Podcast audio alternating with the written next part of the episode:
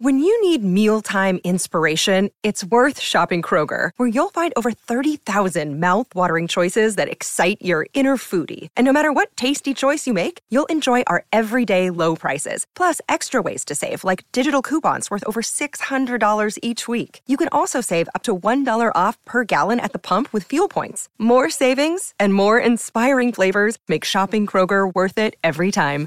Kroger, fresh for everyone. Fuel restrictions apply.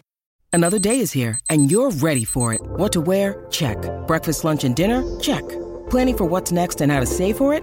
That's where Bank of America can help. For your financial to-dos, Bank of America has experts ready to help get you closer to your goals. Get started at one of our local financial centers or 24-7 in our mobile banking app. Find a location near you at bankofamerica.com slash talk to us. What would you like the power to do? Mobile banking requires downloading the app and is only available for select devices. Message and data rates may apply. Bank of America and a member FDIC.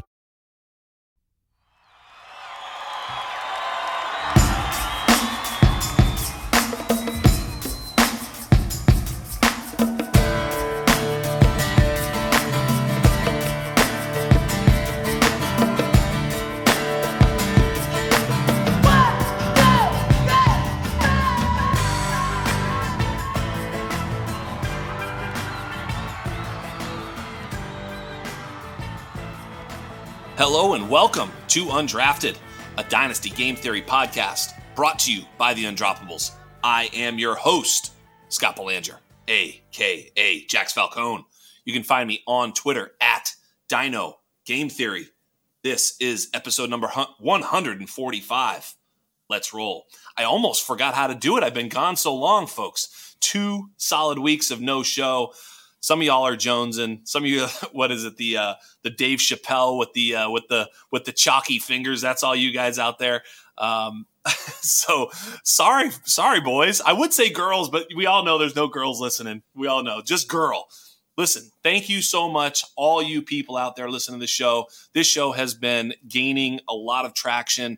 I am grateful for all of my longtime listeners. I am grateful for all of my new listeners it is it is humbling, and so thank you so much. Thank you to the partnership at uh, Player Profiler. I think that has a lot to do with our growth, and we are grateful to them as a partner. So I am just so stoked. And speaking of our um, relationship with Player Profiler, I have someone on the show this week that honestly I am such a huge fan of. Specifically, um, I first heard Mr. Anand Nanduri on the uh, podcast he started with Matt Kelly and uh, it was a really new, uh, you know, uh, podcast idea. It's very original. I'm sure that y'all listened to it already, but for those who don't, man, definitely go check it out. Anand is such a such a sharp mind, but uh, kind of like me, he's a bit of a shit talker, which is what I love about him. I love Anand Nanduri. Anand, come on out and tell the people what is up. What's up, Jax? How you doing, bud? Great to be on with you, man. Uh, been a big fan of your stuff for a long time, also. So that feeling's mutual. Um, and you know, obviously, I'm sure you've talked to Matt before. He and I host the show, as you said, called Decision Point. Yep. And uh, we also like to talk a lot of shit. Yeah. But you know, it's it's in the it's in the context of making everyone better fantasy gamers, kind of expanding your horizons in terms of the way that you think about why you do the things that you do. Uh, so we'll get into that obviously today, and kind of some of the the the nuance involved in getting better at something that you know is still relatively new in terms of dynasty fantasy football. We think of it as this old thing that we're you know chasing out and finding the next big thing, whether it's Devy or Campus to Canton, whatever it is. But it's still fairly new, so yeah. we're all still learning somewhat too. Yeah, it's funny because it's one of those games where you never have it all figured out. You know, it's not like you can ever figure it out. Um, but you're trying to put in a process. And this is what I talk about with my anatomy series. It's like, you know, obviously I'm a dynasty guy first. By the way, this show, I've said it on many times before. This is a football show. I'm a dynasty guy. This is a dynasty, uh, you know, podcast, but you know, there's a lot of football podcasts we've done here, and this one will probably be some dynasty, some football because I've got a great mind. Anand has a, a background in, you know, basically, you know, in league office, so to speak. You know, you've got some of that sort of behind the curtain understanding, and that's one of the reasons I really like having around. But he's also a legit fantasy player, gamer, uh, better gambler, drinker, you know, just the type of motherfuckers we like on this show. But really, with that that that background is really cool. I, I want to say one little thing. So the reason I was gone for two weeks was I was on vacation. I went back to the to the motherland. You know, I went back to Boston. Uh, visited family. So if you're wondering why I was on hiatus, also I'm really really glad I took that particular time off because before th- that moment when camp starts and before preseason games actually happen, those are the biggest false flags of the entire season, I think. Would you agree with that? Oh, 100%. Everybody's so starved for content. Yes. And anything that's actionable. You know, Dynasty players, the reason that we're so addicted to the format, the reason we love it is it's 24 7, 365. It's not like redraft. It's not like best ball where, you know, you set it and forget it or it's five months out of the year. It's all day, every day, yes. all the time. And so people are looking for actionable content to drive them to do what they want to do, which is trade and make yes. roster moves yes. and do stuff, even if it's not to their own benefit. They're yes. just itching for something. Yes. Right. The, the, the Dave Chappelle guy with the chalky fingers. That's it. Yeah.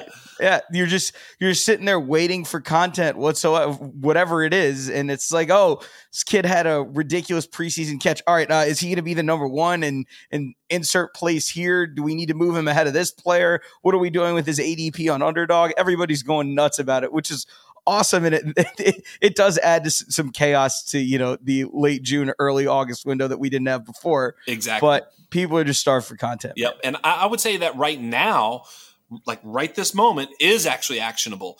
And probably some people will pay attention to the wrong details. One of the things I pay attention to almost most, maybe first and foremost, is sort of who plays with the ones. Because, you know, if a guy goes out and puts up five catches for 100 yards and a touchdown, that's great. But we've seen Marquez Callaway before. What's more important, and, and, you know, no disrespect to Mr. Callaway, but like sometimes we think one thing or the other. But what I really want to know is, you know, who's going to play on third down out of the backfield? Who's going to be the starting a wide receiver and two wide receiver sets? Things like that. You know, which tight end is playing with the ones? These are the types of things I like to look for and I think those are a little bit more actionable because even during a long season, you know, during the regular season, the stats that certain players put up are very short sample traps anyway. So, you know, certainly in the preseason, I'm not looking at that so much. I mean, yeah, if a guy plays well, it's certainly a better data point than if he doesn't. But what do you think about sort of looking at snap share, especially with starters and ones? I think it's one part of it is it is just a vanilla game, relatively speaking. You know, there are going to be scheme targets for certain guys that they're trying to get to feel a little bit better about having drops in practice. They're going to get a couple of backup linemen in there occasionally or to backup tight end in there, but you can learn a lot based on how teams come out and who they're comfortable putting out there with the ones. Because at the end of the day, if you throw Aaron Rodgers out there, if you're the Jets, you're absolutely sending your ones out there to protect him. You're not going to send, you know, you're not putting 40 year old Aaron Rodgers yeah, out let's there. Let's try some dude in there. Yeah, yeah, no, yeah. You're not, you're not, you're not putting the backup right guard in no there chance. for uh, yeah. n- even for a preseason game. So I think, especially for the the the situations where we have solidified quarterbacks, we know who the QB one is, we know the RB one is. I think it's important to to take note of who they rotate in there also to play with the ones even if they don't get out there immediately. Yeah. When you're looking at your wide receiver threes, your tight end twos, just depending on personnel groupings, you've got certain new faces and new places in terms of coaches, in terms of offensive coordinators. How are they going to change what they do based to the, based on their personnel, based on the scheme that they want to run versus what they have to run? Um, and it, it's just interesting, kind of watching all of that play out. But yeah, this is much more actionable than three weeks ago was because guys are actually fighting for roster spots. Guys are fighting for starting spots.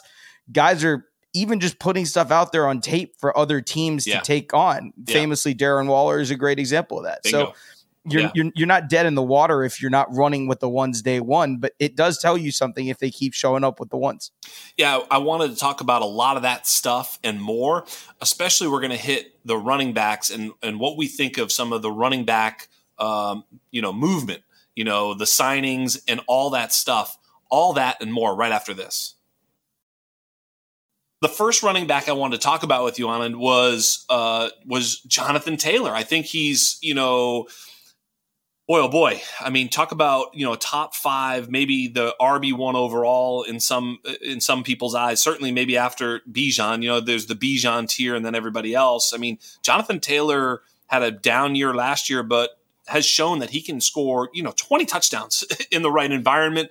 Um, he's a beast. He's an absolute. You know, he, he rushed for 2,000 yards in college three straight years. So he's a he's a volume guy. Uh, he's been efficient in the passing game, so he's got uh, running back one overall upside without a question. Not exactly sure how he fits into this offense this year, but you know, I mean, he's an RB one if he plays 17 games. That that much we know.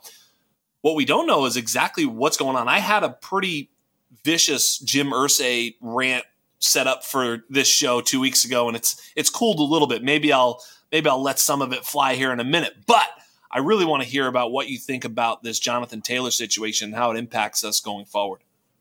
I think it's very similar to what the Giants had going on with Saquon, but they're in a different spot in their quote unquote rebuild with their young quarterback than Indy is.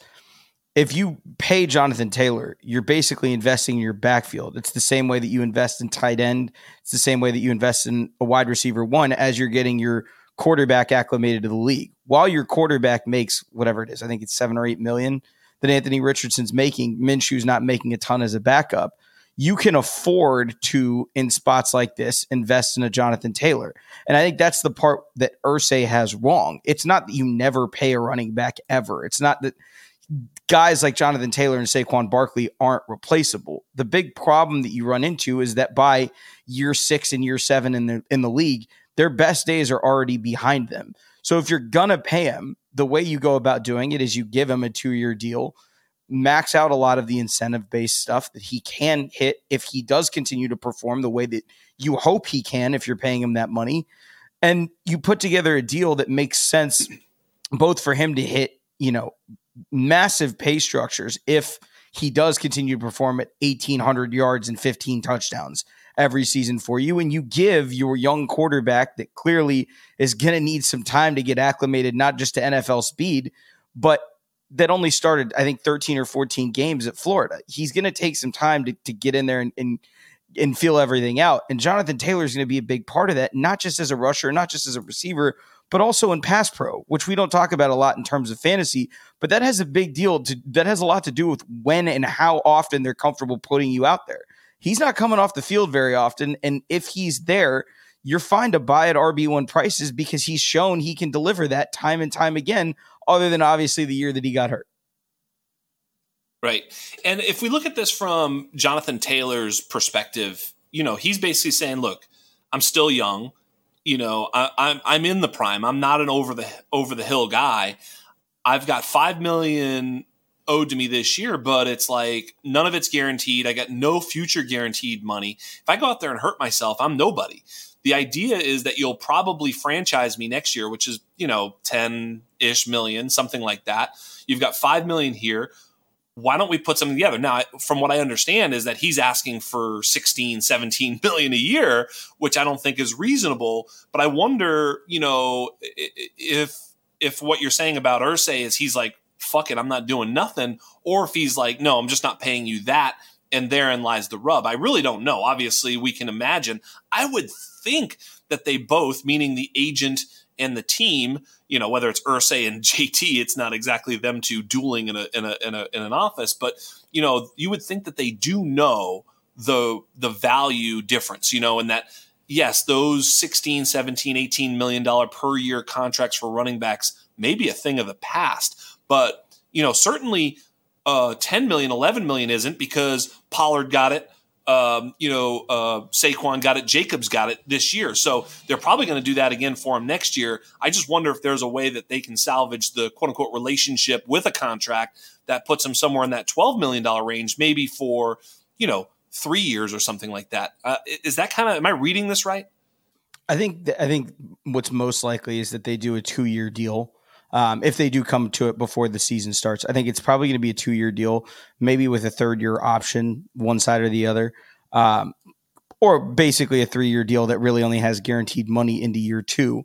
But what I would expect is that they'll give him 12 to 13 million, make him basically the highest paid amongst the guys that got deals this year. Right. And then create unlikely to be earned incentives in his contract up right. to four or five million, where if he continues to deliver, they'll continue to pay him. But again, if you get hurt and can't perform the way that we need you to perform, we're not giving you, yeah. you know, your 25, 30 million dollars in guaranteed money. What do you think the likelihood is that that he gets traded? I mean, I think that's low, isn't it? I'd, I'd say it's fairly low, just yeah. based on the situation he's in. Um, and just basically what what backs trade hands for. McCaffrey is a very unique situation because San Francisco yeah. desperately needed to resurrect their run game last year, um, and he was ca- clearly capable of doing that basically by himself. But that's not a one. That's not a one to one with where Jonathan Taylor is and and what it would take to acquire him. I'm assuming Indy would want significant draft capital for him and I just don't think that there's a team out there that it makes sense to pay that for to then have to pay him. So uh, I think in all likelihood he he ends up a Colt. Still. And, and, do you think he suits up week one? I do think he suits up week one. So with with all one. that said, right? With all that said, in, in Dynasty by JT, right? I think based on where you can get him right now, yeah. With the uh, uncertainty uh, and everything, people are freaking out. Is he hurt? Is he this? Is he not going to sign? Is he going to hold out? All the rest of it. I don't think any of that happens, right? I don't think any of that happens either. But my ba- the, the basis for buying him is basically if you're a team that need that's in win now mode, yeah, and you're you're looking at a team that clearly is either rebuilding or needs a piece or two more, or and are looking at rookies in the future, yeah. It's it's probably worth sending out offers for JT just because they're probably freaking out about what his value will be come week one. Yeah. Whereas if you if you have to sit him till week three or four this year, if you're a contending team, it you, whatever pick you just traded for Jonathan Taylor really shouldn't impact you this year at all. Yeah. So you should be able to weather the storm without him, even if he doesn't play temporarily, because you know at some point this year he's going to suit up and he's going to be really, really good. When yeah, does. I saw him. I saw him uh, change hands for I thought a very low price in a dynasty league. I mean, it's a little bit of an amateur league to some degree, but um, some new new dynasty players. But for like a single 24 first and James Conner, you know, which was like that's that's a great deal, you know, uh, right? So I yeah, think that, I mean, that's, that's a panic sell for me, you know. Yeah, and I think JT is one of those players where you're probably looking at a three, four year window where you're yeah. contending with him. I feel the same way about Bijan. If you're not a contender and you have him and you can move him for assets in the future that can help you contend by the time you're actually ready to win, that's a move that I would be at least considering at the moment. But obviously, it depends on who you're playing with and what the offers are, because we can throw all these offers out in the wind that we would take if nobody's willing to make them or if nobody's willing to offer them then ultimately it doesn't matter and you're kind of stuck holding. We talk about that all the time on this show, on and it's like you know, so many times people say, "Well, just sell them for a second. It's like you could literally spam your entire not not JT, but whomever player X. You know, you could yeah. spam your whole league, which I've done. I did it with Alexander Mattison. I spammed my entire league with Alexander Mattison. I sent everybody the same offer. You know, Mattison for their 24 second. Everybody go told me to go fuck myself. You know what I mean? And so yeah. like that's crazy. I thought I would have gotten at least one person to click that button. So sometimes, you know, the you know, there's there's 11 other people in your league um, and sometimes those aren't the 11 that will click the other side of the 24 first or Alexander Mattison poll when it's on Twitter. Those, those aren't the guys, you know? Yeah. I mean, it, it's all voting on a Twitter poll is all theoretical money. And as much as people want to tell you that they, they're giving you their honest insight, it's a little different to say, totally. you know, I, I want to sit there and say, oh, like, yeah, I would absolutely sell Mahomes for five firsts or whatever it is. Right. And it's entirely different to actually click that button if you have him or if you're giving up those five ones. That's right. Like it, it, all these trades are great in theory, but unless you're actually willing to press the button to do it and can find someone that wants the other side of that, it's all done in a vacuum. That is a thousand percent true. We talk about it all the time. Uh, I think the big one that just really shook me uh, this week was the Dalvin Cook. I've been saying it all off season. Like, so one of my guys in the in the NFL draft this year was Izzy Abanikanda. Certainly, you know, so I love him. He looked he's looked really good. We'll hit him here in a minute. Uh, Breece Hall, certainly, um, you know, in a lot of ways, I thought was probably the RB two in Dynasty based off of his situation you know, maybe despite the injury, uh, but he's cleared to play right now, which is crazy. Um, and so then you add Dalvin Cook. I've got a lot of Dalvin Cook you know, shares where I'm thinking, hey, you know, if he lands softly, I might have another year, maybe two of, you know, RB one or two, uh, you know, play. And now you take all three of those guys, and all three of them have now a limited ceiling. I mean, maybe one of them has ceiling, but we don't know which one. It's obviously probably not Izzy Abanikanda, but you know, all of their sort of you know elite outcomes have been sort of chopped and so now you got to look at it and go, what the hell do I really have with any or all three of these guys? And uh, what what is your take about what we should expect from Dalvin and Breece this year?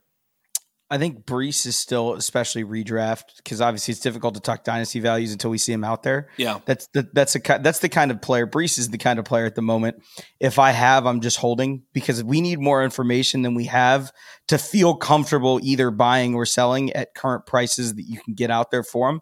Which you know, it's it's fine to trade on speculation. If you feel strongly one way or the other, go for it you, there's no i'm not telling you you you have to to well you know, on it on it let's look at it let's look at it from a redraft standpoint because i always think that looking at things from a redraft standpoint or from a football standpoint sort of gets us to our dynasty you know thought process because dynasty like you say the trade's not always there the situation always, sometimes just sort of trying to figure out what the fuck is going to happen will tell you okay here's what i think is going to happen from a football standpoint that leads me to where I think I would draft these guys in redraft. And that sort of leads me to what decisions I might make in a dynasty setting. So I, I kind of, I don't know about you, but I kind of look at it that way because, you know, I can think about what I think the value is of a player, but if I'm not thinking about their situation and what the most likely outcomes are, I'm kind of doing it wrong from the beginning. And in that vein, what do you think is the most likely outcome with these two guys? I mean, is it a split backfield? Is it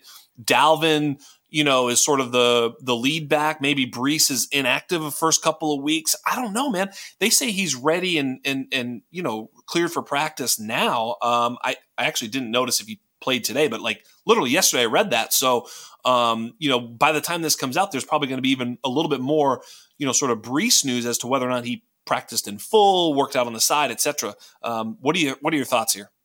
Um, I think over this the course of the season, I think they're both probably going to end up somewhere in that RB2 territory. Yeah. But I think that's partially going to be because early in the season, Dalvin's the vet. He's got fresher legs as Breece comes off the injury. And then I think at some point this season, they're going to put Breece back out there and have him in that full role that he had last year. So it kind of depends on how you look at when you want the Jets, so to speak. Um, in best ball, obviously they're both going to have RB one weeks. I don't doubt that. In redraft, I think they're both going to have RB one weeks.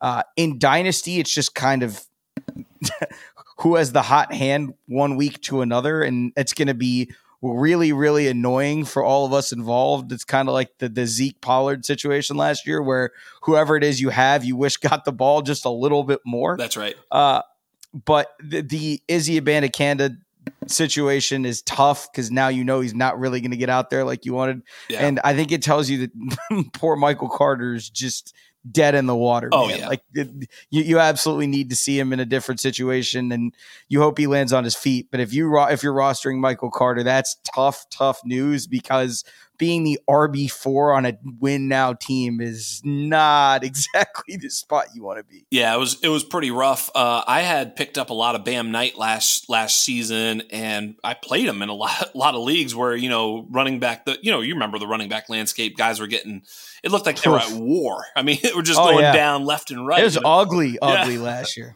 So Bam played a bit for me in a, in a few dynasty leagues and um and and then I, have dropped him. I mean, he's droppable.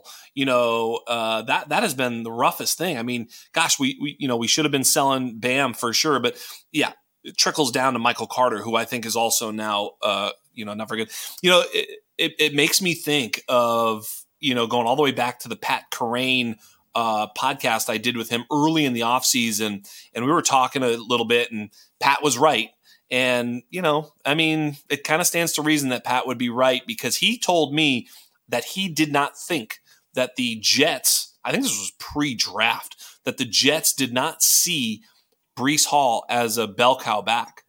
And all of their actions have supported that theory rather than the theory that me and so many of us have that Breece Hall is a bell cow back.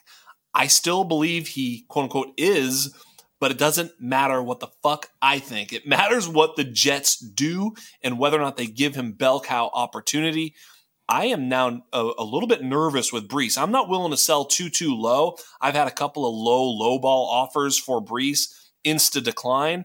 Uh, he's still young. He's still that good. And we still likely will see Dalvin miss games. I mean, you know, as much as I'm a, a Dalvin stand, he sometimes misses games. He often misses games in, in, during a season.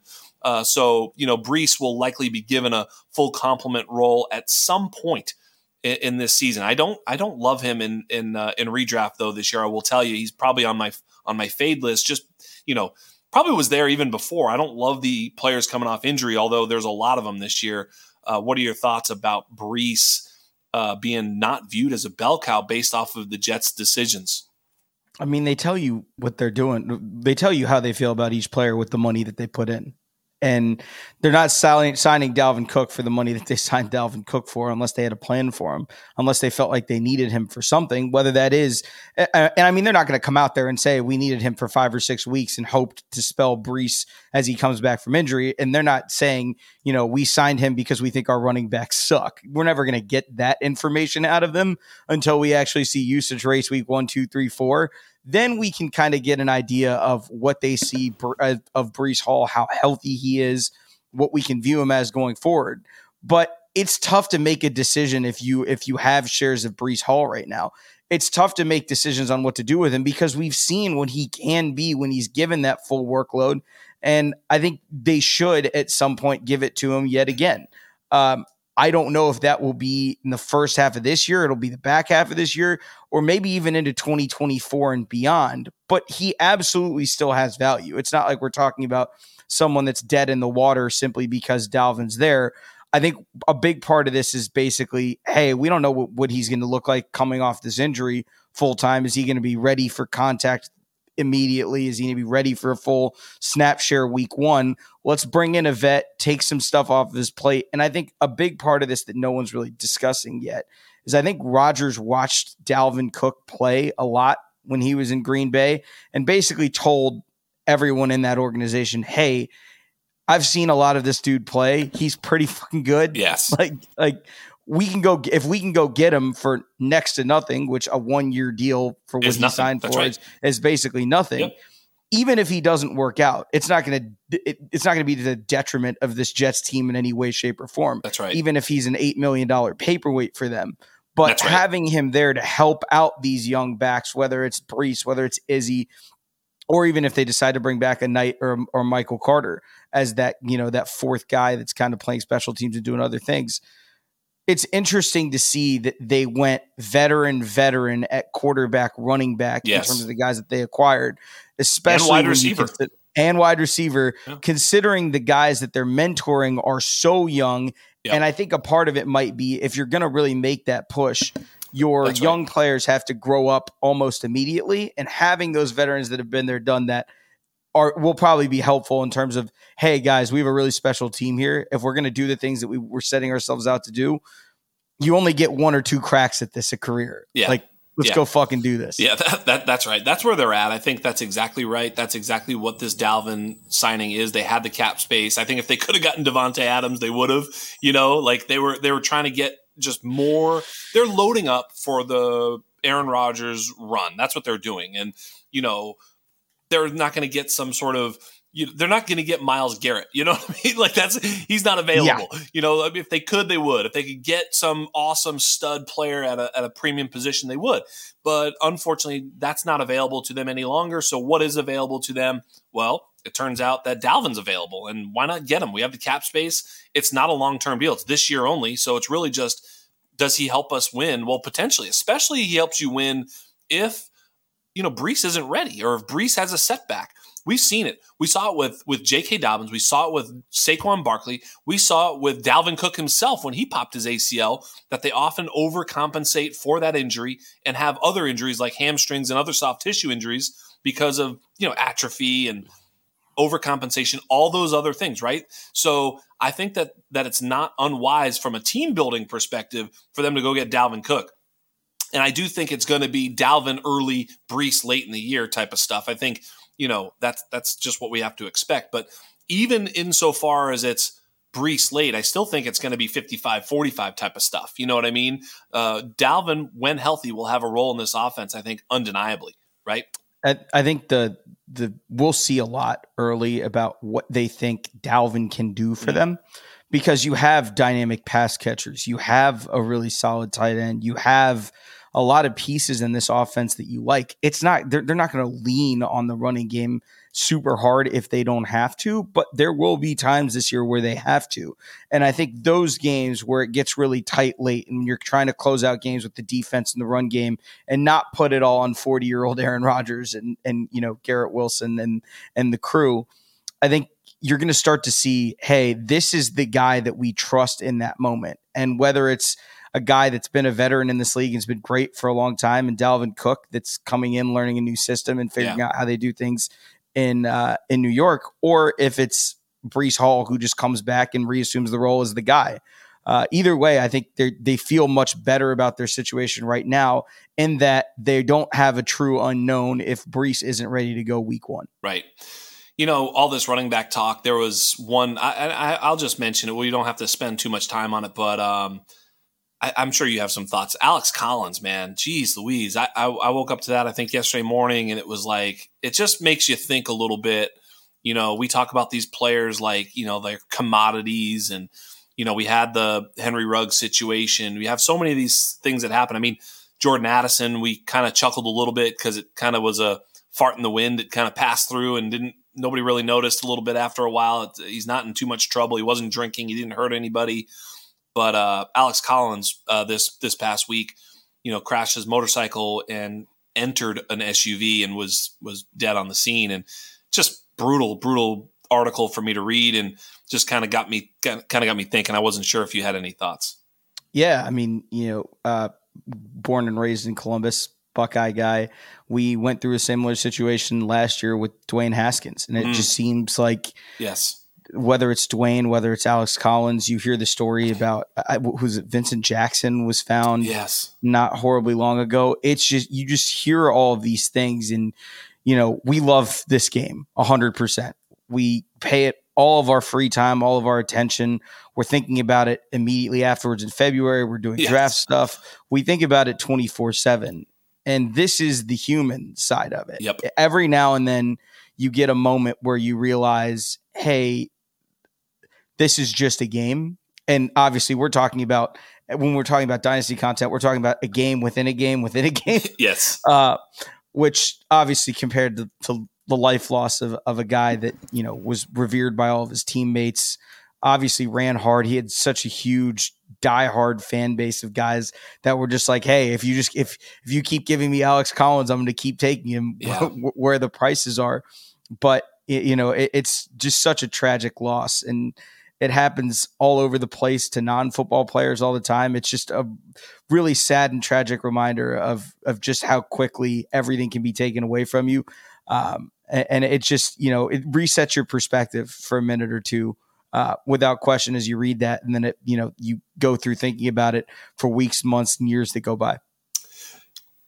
Yeah, it was it was rough for me. I you know because it was I saw the Alex Collins you know uh, whatever it was, the blurb, and I was like, oh, who signed? And it, it sort of hit me because it was like, oh my god, this is the worst case blurb. Like, whoa! It so it really got me because, of course, I'm always looking at the blurbs with so much like you know, happy like uh, anticipation. I'm like, Ooh, where'd he go? Who's? I mean, even if it's a nobody, I'm I'm still excited to see who's going where. I love every transaction, and when I saw that one, it, it, it just really put me in my spot there for a minute because I was like, nah, this is this is some real shit. So you know, anyway, for for whatever it's worth, and it's probably not worth too much.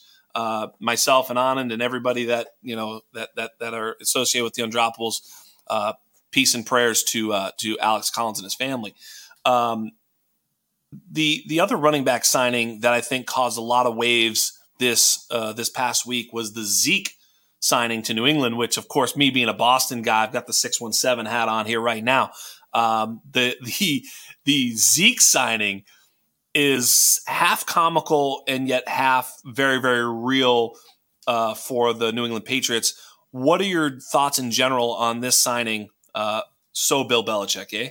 Yeah, this is the most Bill Belichick signing of the offseason. Every year you get a couple, but this is the most Bill Belichick offseason signing ever, which yeah. is basically the entire world thinks yeah. he's washed and that he's just a goal line back and a short yardage guy. And if you don't want him as a short yardage guy and a goal line back, I'll take him as a short yardage guy and a goal line back. Yeah. And we'll see if he can do anything else because at the number they're paying him, even if that's all he is, that's perfectly fine value for a guy like that. And yep. um, I I think it's hilarious that that's the landing spot after all the uh, after all the stuff that went down with you know his, his the end of his tenure in Dallas. But it's the New England backfield, Jackson. You know you know exactly what that means. You you have an idea, but you never really know.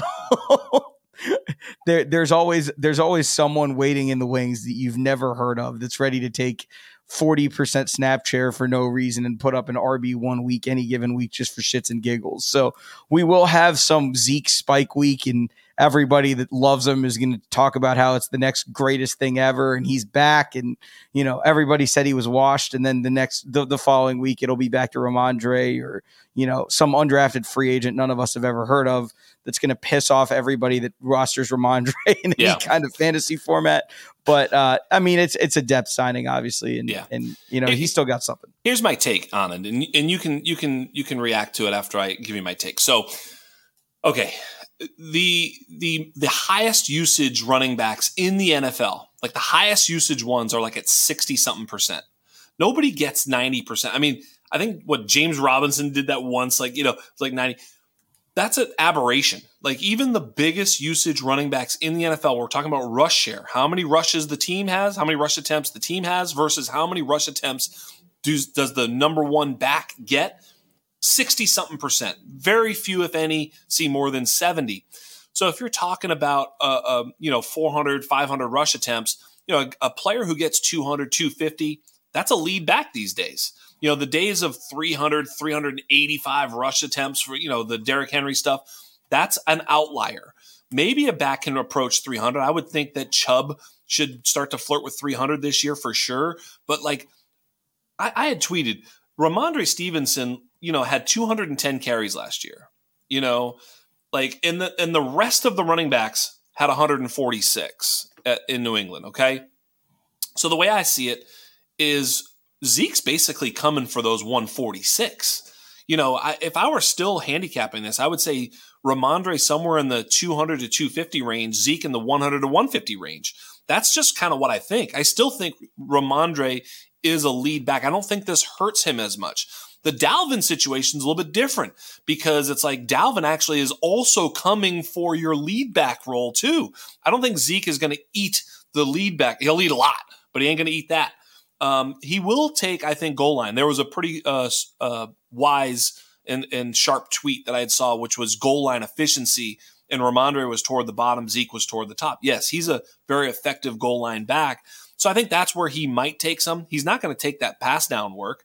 And if he's, you know, so I think it actually is fine for Rhamondre because if you bring in Zeke and you say, okay, Zeke's the the sort of the breather back the the the one B to the one A, I think he's more likely to get rush attempts, less likely to get targets. When you had a guy like Pierre Strong, who I thought was a little bit more of a mirage than anything, but if you did have him as the one B, he's more likely to get targets than he is to get rush attempts. So I thought this is fine if Rhamondre can still hold you know a ten plus percent you know target share plus 200 plus maybe approach 250 rush attempts I still think he's fine where, where we're taking him, you know, at the two, three turn uh, in redraft and his top 12, you know, dynasty value. I think, you know, I think it's all fine. What are your thoughts? Um, I think it tells you, speaks volumes to you about what running backs are relative to wide receivers anymore.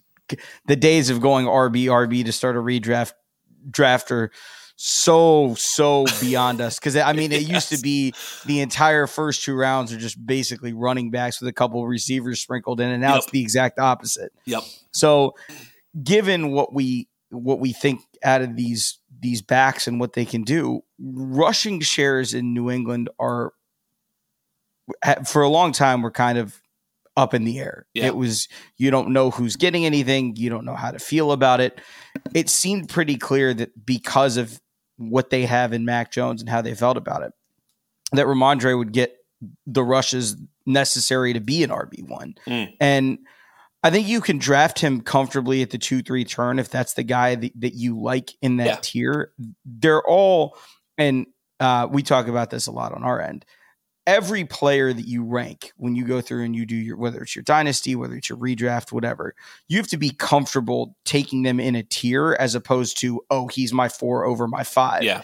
if he's the the player that you feel most comfortable in the tier that he goes in, I don't see any issue with taking him there. Yeah. But you've just got to understand there is the risk that Zeke falters that that TD work Yep. that is so valuable, especially when you're talking about you know um, Uh, when you're especially when you're talking about leagues or or even situations where the Pats score 27 points and three of them are rushing touchdowns. Yeah.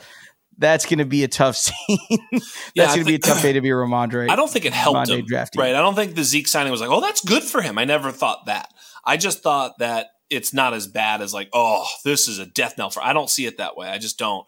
You know, No. it's kind of like No, the, I mean- the Bigsby, Tank Bigsby and Travis Etienne. Everybody's panicking about Etienne because Bigsby's good. It's like, well, you know, I think I, it was the same thing there. I think James Robinson had a hundred and some odd, you know, carries. It's like, well, give all those motherfucking carries to Tank and we're still fine. You know, it's really who gets the pass down work anyway. You know, so that's where it's a little bit of a, a concern for Etienne. But you know, I, the, these are the things. So I look at the pass down work for Ramondre as still, I think, being there for him. Of course, there's a possibility that's incorrect.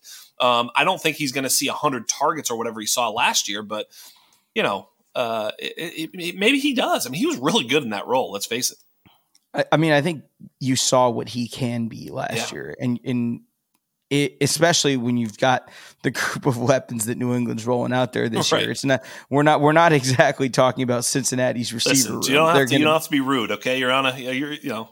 Be respectful. Oh, I mean- I'm only teasing. I mean, you're, you're not exactly talking about the uh, the 07 Pats out there. No, So- although don't don't you're being rude again. If I can bring up the eighteen and one, I mean, come on. I was uh, I was beside myself that day. That day, I, I don't even want to talk about it. You got me flustered here. Uh, no, Uh, I think you're right on the money though. Um, Uh, and I mean, I think more than even we can talk about. Last year was just a disaster because of the uh, the OC situation. Say what you want about Bill O'Brien, he's a legitimate offensive coordinator, yes, and the thing is that's going to bring more value to the touches that Ramondre and Zeke get, period, than they had last year. yeah, no doubt, no doubt. And they I mean, now they're in a division where they're going to have to score to win. Um, you know, you you right. I mean, Tua. Hopefully, I mean, knock on all the wood. I hope he's. I've always said, I the last guy who ever cheers for injuries, even to my biggest arch nemesis, nemesi, nemesis, arch. Nemesis, Nemesis? Nemesis. I I have no idea. I mean, arch. I think it's just nemesis again. It's like one of those. It's like uh, one of those words that the plural is the same as is, the. is the same. yeah, yeah, it's one of those. My arch nemesis. How many? I don't know. Could be one. Could be a thousand nemesis. Uh, I don't know. We'll have to we'll have to Google that. People are googling right now in their car. Oh, I'm don't, sure. Don't crash. Don't crash. We're gonna get cooked in the comments. yeah.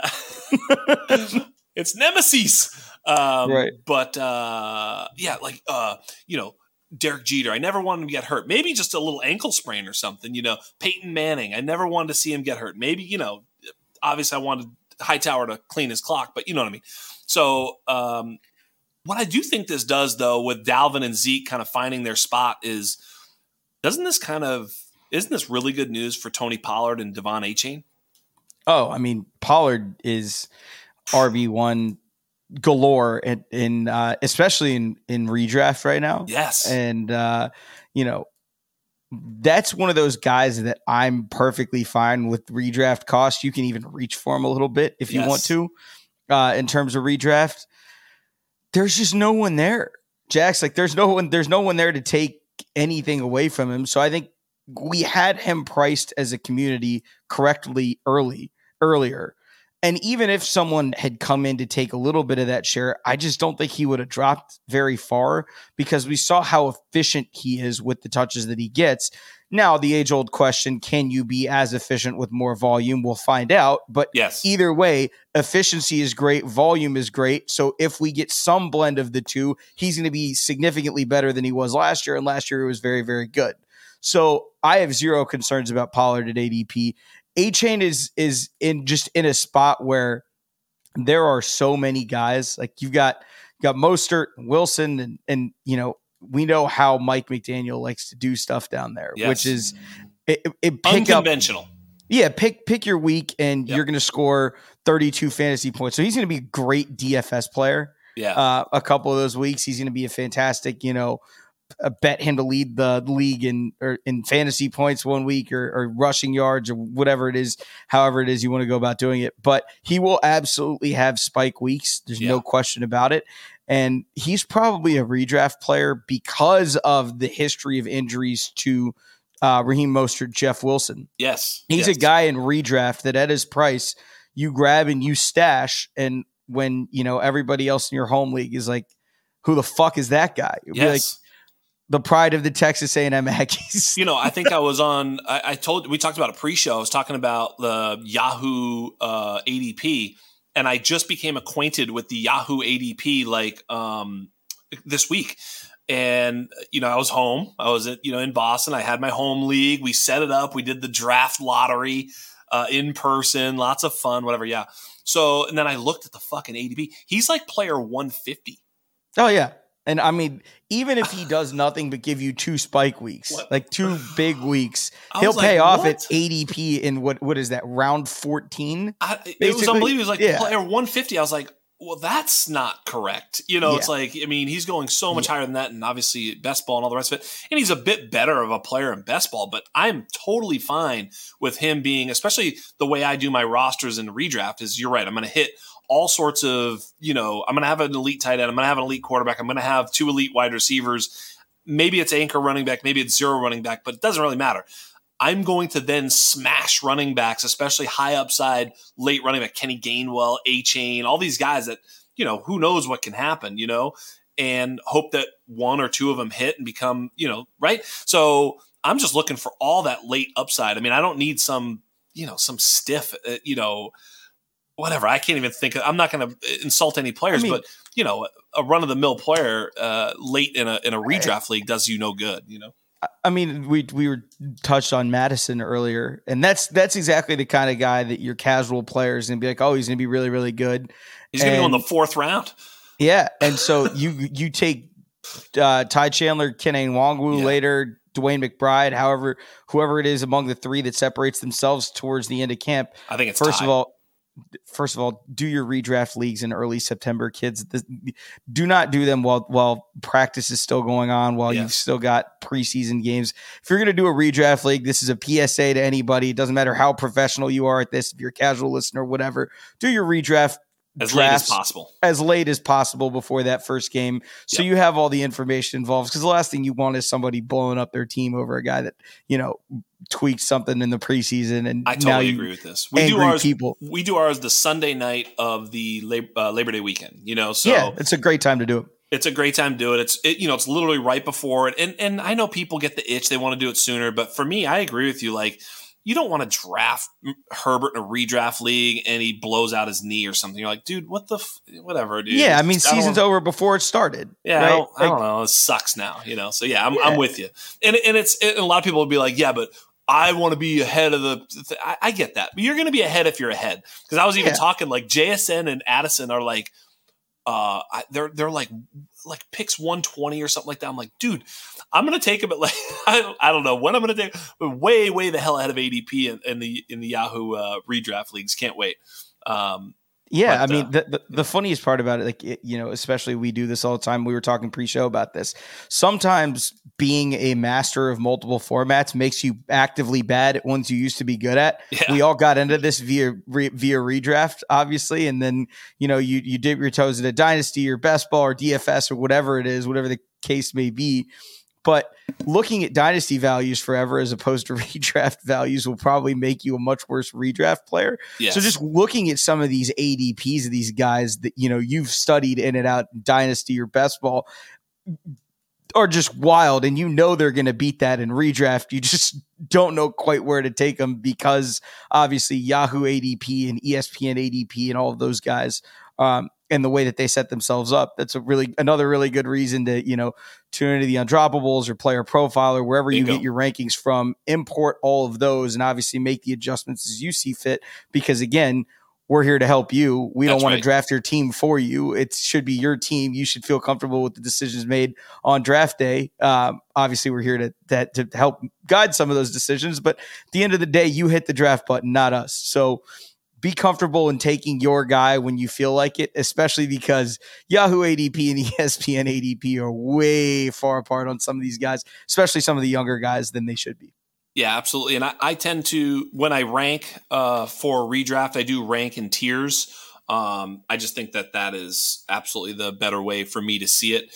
You know, like uh, e- even in redraft right now, like my my um, my running back tiers, it's like Christian McCaffrey is one tier, and then I've got that second tier of Ekeler, Chubb, Barkley, Pollard, and Bijan. To me, that's one tier. I, that's why I'm okay like fading into the second round because I know I'm going to get one of those guys in the second. I don't need to draft them in the first, and so that's why I see it that way. Yada yada yada. Right? I may prefer Pollard to you know the other guys or whatever, but I kind of would be okay with any one of those five: Ekeler, Chubb, Barkley, Pollard, Bijan. You know, so yeah, that's exactly right. And I think um, you know that's just. Do you agree with that? By the way. Yeah. So the way that I do it, actually, and I have done, done it for the past couple years, because it took me a while to kind of refine my own process, is I'll go through and do the whole spreadsheet thing, figure it all out on Excel, and then I will do the same thing. I'll color code into tiers, and basically I'll mark them off as they get taken. And your goal is to either your basically my goal in drafting is to get the last player that I'm comfortable with in any of those tiers that that we've separated. So if I get the the bottom, you know, tier 2 running back and the bottom tier 2 wide receiver, I'd much prefer that to a high-end tier 2 wide receiver and a tier 3 running back. Yeah. On my end. So exactly. it's basically just can you get both of guys in both tiers as opposed to forcing yourself down one or the other. That's right. And if you know you're going to have to force yourself down one or the other, it's probably easier to replace an RB two than it is a wide receiver two. That's right at this point. So. Yeah, that's right. I'll, so I'll ask you some some quick ones. So, who do you prefer right now in redraft? Jonathan Taylor or Rhamondre Stevenson? I will still take Taylor based on I think what they will give him in terms of of snap share because I don't think they're going to have Anthony Richardson throw the ball 25 times and they've got to convince people that Mac Jones is that guy in New England. So I think Mac Jones is going to throw more passes this year than he did last year and I think Anthony Richardson's going to dial that pass game way down from what they had last year. So give me Jonathan Taylor just that value right now. I agree with that. Uh, th- here's another one. If you if you think Rhamondre slipping a little further, who do you prefer, Rhamondre Stevenson or Najee Harris for 2023? I think they're right there. They're yeah, basically they're, they're, basically take your pick of a guy. That's it's exactly one of those situations where if you're a Steelers fan, if you're a Pats fan, there's no wrong answer there. It's six of one, half dozen of the other. To they are me, super they are, close, aren't they? They're literally right there. So it's it's up to you. That's one of those on draft day, make that decision and you know you're not, you're not really going to go wrong either way. I don't have a strong opinion one way or the other. If there's the two probably, last guys in the, in the tier and you're going to take a running back, which one are you taking? I'm probably taking Najee, just known volume and no threat. There you go. But but they're right, like literally right there. All right, here's another good one. You're going to like this one. Travis Etienne or Breece Hall? Give me Travis. Me too. Give me, give me Travis, and uh, and I might have even said that before the Dalvin signing. Um, it's just the Jags offense is going to create such valuable touches for Travis in ways that the Jets can get away with just kind of throwing the ball to Garrett and, and saying, get out the way. Um, I expect huge things out of Jacksonville's offense because we've already seen the quarterback, we've already seen the O line, we've seen the running back, we've seen two of the receivers, we've seen the tight end, and now you're giving them a true number one in Calvin Ridley. That's a different scenario than the Jets are hoping that all the pieces come together. I feel much better about Etienne this year than I do about Breece Hall. Jacksonville, very, very well, I don't know about very, very, a dark horse Super Bowl team here because I mean the AFC is loaded, I know, but they've got a pretty good shot to win their division, which should mean that they're in the playoffs, hosting a playoff game potentially and probably. So uh, Jacksonville could find their way uh, into the into the Super Bowl. What are your thoughts there? Um, they're my favorite. When Matt and I talked about it, they are my favorite. Them and the Dolphins are my two dark horse AFC teams because I think everybody kind of understands the Ravens are going to be better this year. Yeah. So they're, the Jacksonville and Miami are the two that are kind of not discussed as. Do you guys see what they've done to these rosters? Because Yeah. those are not the same teams they were two years ago No. when uh when when when these quarterbacks were drafted. So uh, Jacksonville, I think, is a great upside play across the board. I'm buying Lawrence at cost. Last offseason, he was the clearest buy at any position for me. yes, sir. QB 18 prices last year. Insane. That doesn't make sense. It Yep. never made sense. Um, Ridley, based on how he comes back this year, could be a buy. I just that's that's a lot of risk involved in a guy that basically hasn't taken a snap in two years. Uh, but I- I love everybody in that offense, basically where they're going, because I think that offense is going to take a significant jump forward, even from what they did last year. And last year, they're pretty damn good. Yeah, everybody there is going to be good because Trevor is awesome. Yeah.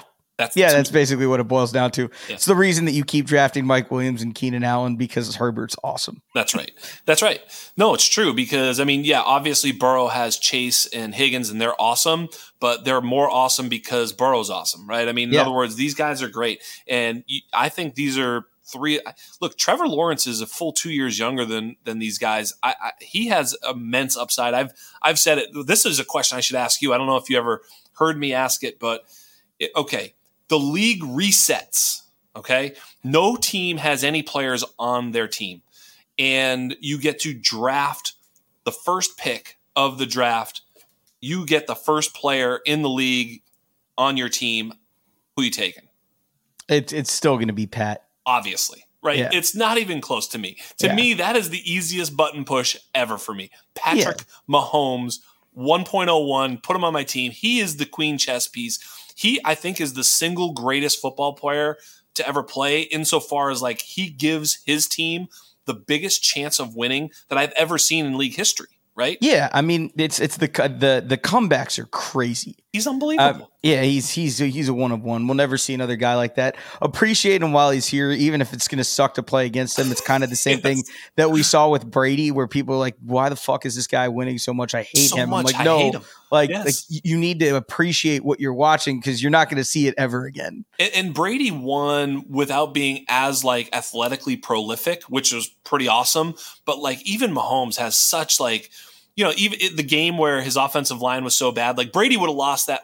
Uh, who did they play? I can't remember on the Super Bowl where they Tampa, uh, they played right? Brady. They played Brady. They played- If, played if, you, if Brady. you'd have swapped those, Brady would have lost. He would have. Oh, that done, game at 65-0. You know Yeah, what I mean? That, that was that was. I mean, they didn't give him a shot in hell. I mean, if you go back, I beg everybody, and there are there are a couple things that I that stake flags on where I'm like, hey, like I know you didn't watch this the way you should have. right. That's one. Pat's Pat's performance in that game, and then So good. anybody that's my age, I'm 30, but anybody that's my age or younger, go back and watch Dan Marino Yes. because that's a that that's something where quote unquote the old heads will tell you about and they're like oh dan marino was great no no no go watch him that that dude looked like he was playing a different He sport made he he had Mark Duper and Mark Clayton. He didn't have there was no he, I mean he was outstanding. He was oh, unbelievable.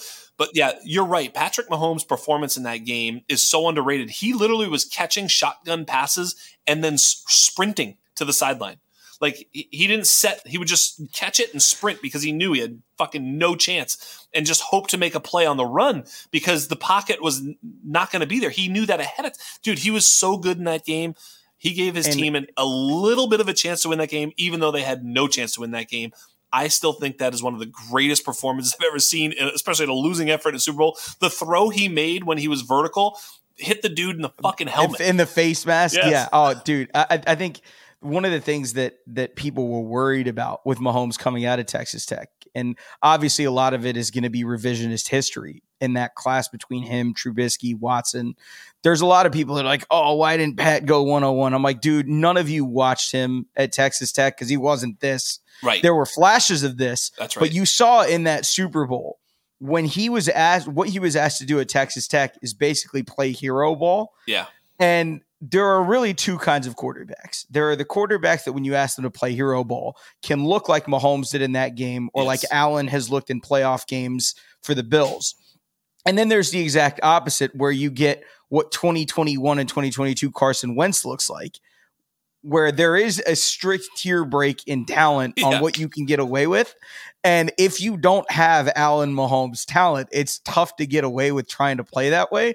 Those two are just absolute super freaks, and we're really lucky to have have them for as long as we're going to have them. So then the, the, the question was after you pick Mahomes first, which is which is a clear cut. I think then the the second team has a decision to make, or do you think they don't have a decision to make? I think their decision is basically amongst four. There we go, guys. I, I, think there are four guys there that you could you could make a strong argument for. And let's and hear I, who they I, are. And I would I'll remove Lamar Jackson from this simply because I think long term the way that he plays is not going to allow him to play as long as these other four, but he absolutely belongs in that tier as a player. I agree. But but if you consider longevity, the four guys you're deciding between are Josh Allen, Joe Burrow, Justin Herbert, Trevor Lawrence. Yes. Correct. I think so, Trevor Lawrence is in that tier in from an NFL standpoint. He is. He's not there yet by the way. He hasn't performed as well as those guys for as long, but he's also way fucking younger. Like, of course he hasn't. But, you know, I think he's in that tier. I, I totally agree.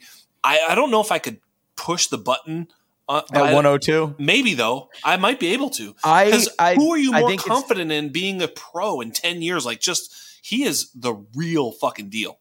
The the thing for me is quarterback is so mental and the, the, the decision to me would be among Allen and Burrow. Um, yeah. Not because I don't think Herbert and Lawrence can do it. Yeah, I, I, absolutely think they can, and I think at some point both of them probably will yeah. at least get to a Super Bowl, if not win one.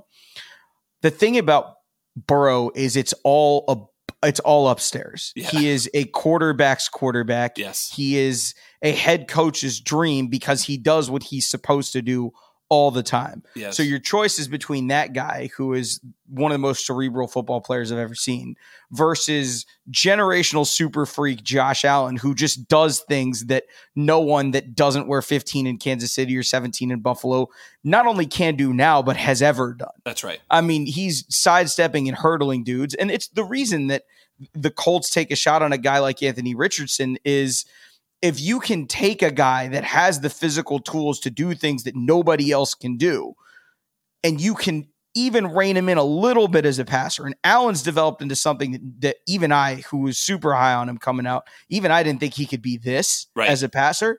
But it's proof that you know, if you get the right group of guys around someone and you trade for and you have a legitimate one and you give him an offense that he can fit within most of the time, but break structure and do special things outside of, you can end up with a really special end product that even the guys that were highest on him really didn't think that you could. It's chasing the upside, and I totally get it. And the funniest part about it is Trevor Lawrence was such an easy eval. There, there was no, you didn't really need to do a whole lot of nuanced work. It's literally throw on the, the national championship game against the Nick Saban defense as a 19 year old.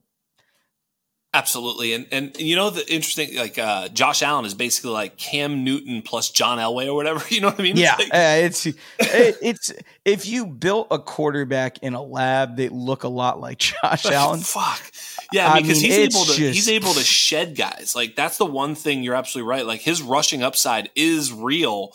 Um, he's not as accurate and you know formulaic as guys like Herbert and Trevor Lawrence, you know, and Burrow, of course, you know, but like he's just got this extra something. You know, he's obviously got the big arm. He's a fucking competitor and a winner too. You know, um, yeah, it, would be that'd be such a fun discussion to have. Uh, who you're going to take because you know at that point you're trying to win that year but you also are setting up your franchise for the next 10 15 years with the right guy obviously you can't go wrong but when you're on the clock with that choice uh, it, it's a tough one I just think that Trevor Lawrence is in that conversation. I've sort yes. of said it more boldly, like I'd take him second overall just to make people think about it. But, you know, with the real conversation, it'd be really hard to take almost anybody there. You'd be like, oh my God, which one? You know? Uh, yeah. You, I mean, yeah. I think, I think most NFL GMs tasked yes. with the 102, just this is my personal opinion. I think most of them would press the button for Burrow because that's mm. the most known commodity in terms of results oriented. Mm. But if I think if you're chasing the upside, which it seems like that's what you're doing in the draft, yes, then you take Allen. Yeah. And if you're going longevity, then you take Trevor Lawrence because he's probably going to be in that class very, very soon if he's not already. Yep. And Herbert is just kind of the guy that blends all the things. You yeah. get the playmaking of an Allen, you get the accuracy somewhat. It's not quite Burrow esque, but it's more accurate than Allen. And you you get some of these traits that, you know, my comp for Trevor Lawrence was Justin Herbert plus. Yeah. So if if he gets there, which I think he will, you're talking about a guy that absolutely deserves to be in that top five discussion, and that is actually a really good one. Yeah. I don't think I think based on the way NFL GMs draft, I think they would take Josh Allen. Totally. But I think gun to their head, it's actually your franchise, not a hypothetical. That's I think right. they'd take Burrow.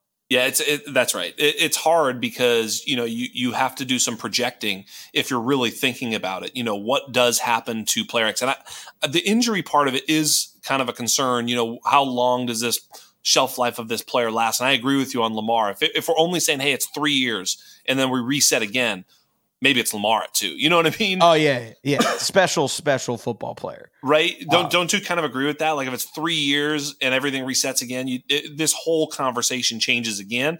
And I actually think if that's the case, then Trevor Lawrence maybe isn't there because I think if you're talking specific three year window, it's Josh Allen and Lamar. Maybe well, I guess Burrow still. My God, we're so blessed. What do you think about the three quarterbacks that were drafted?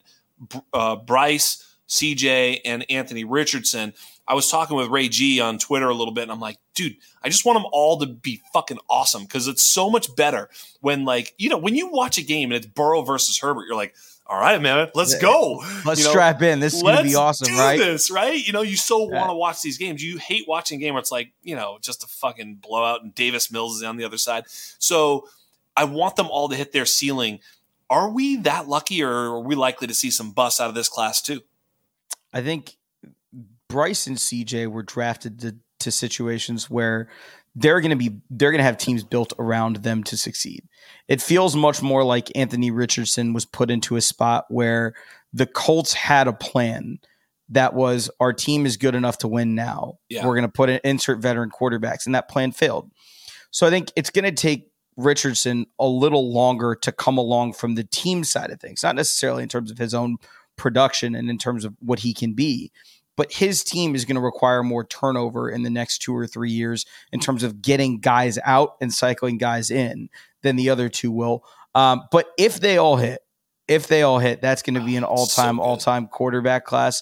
We know what CJ is, one of the most accurate quarterbacks we've ever seen in college. We know what Bryce is, and the word is magical. The hope yeah. is that that they build him enough of an O line that he doesn't have to survive and do the insane things that he did at, at Bama just to get them wins. I mean, yeah. everybody wants to discuss, oh, uh, you know, Alabama's receivers are always awesome. And I mean, as an Ohio State fan, Ohio State's receivers are always awesome. Yeah, and CJ exactly.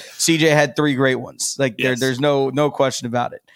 But all of that being said, the way that you go about this is offensive line. Bryce yeah. Bryce had to carry a lot for Alabama. He showed he's capable of doing that. Yeah. Can you do that at the NFL level? That is an entirely different order to ask. Yeah. Ask my, my concern made- with Bryce is that frame, right? I mean, yeah. it's just like, you know, you, we talked about it with Josh Allen. We're like, dude, dude's a dude's not going to get hurt. Like the same thing with Trevor, by the way. That's one of the reasons I like him. He's six six. Like he's yeah. he's really well built. He's very very smart. You know, and, and that's the thing with with Bryce being you know five ten and and slight you know, I get a little bit concerned, you know, in a game where there's, you know, six, six, 270 pound guys who can run a four, five, you know, it's like, that's dangerous. Yeah. You know, it yep. just is. Even a guy just falling on you, you know, the, the sort of, you get sacked and a guy just lands on you, separated shoulder. You know, we've seen it so many times with these quarterbacks, you know, um, and, and it feels like he's going to be more brittle in those ways.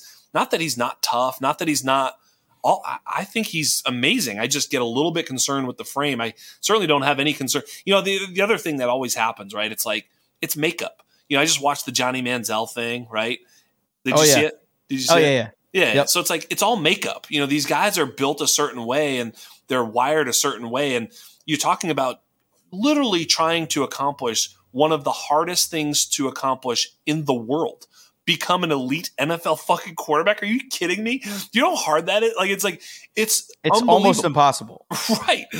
It's almost impossible. So the makeup has to be there too. So there's just so much that has to go right. Never mind what can go wrong.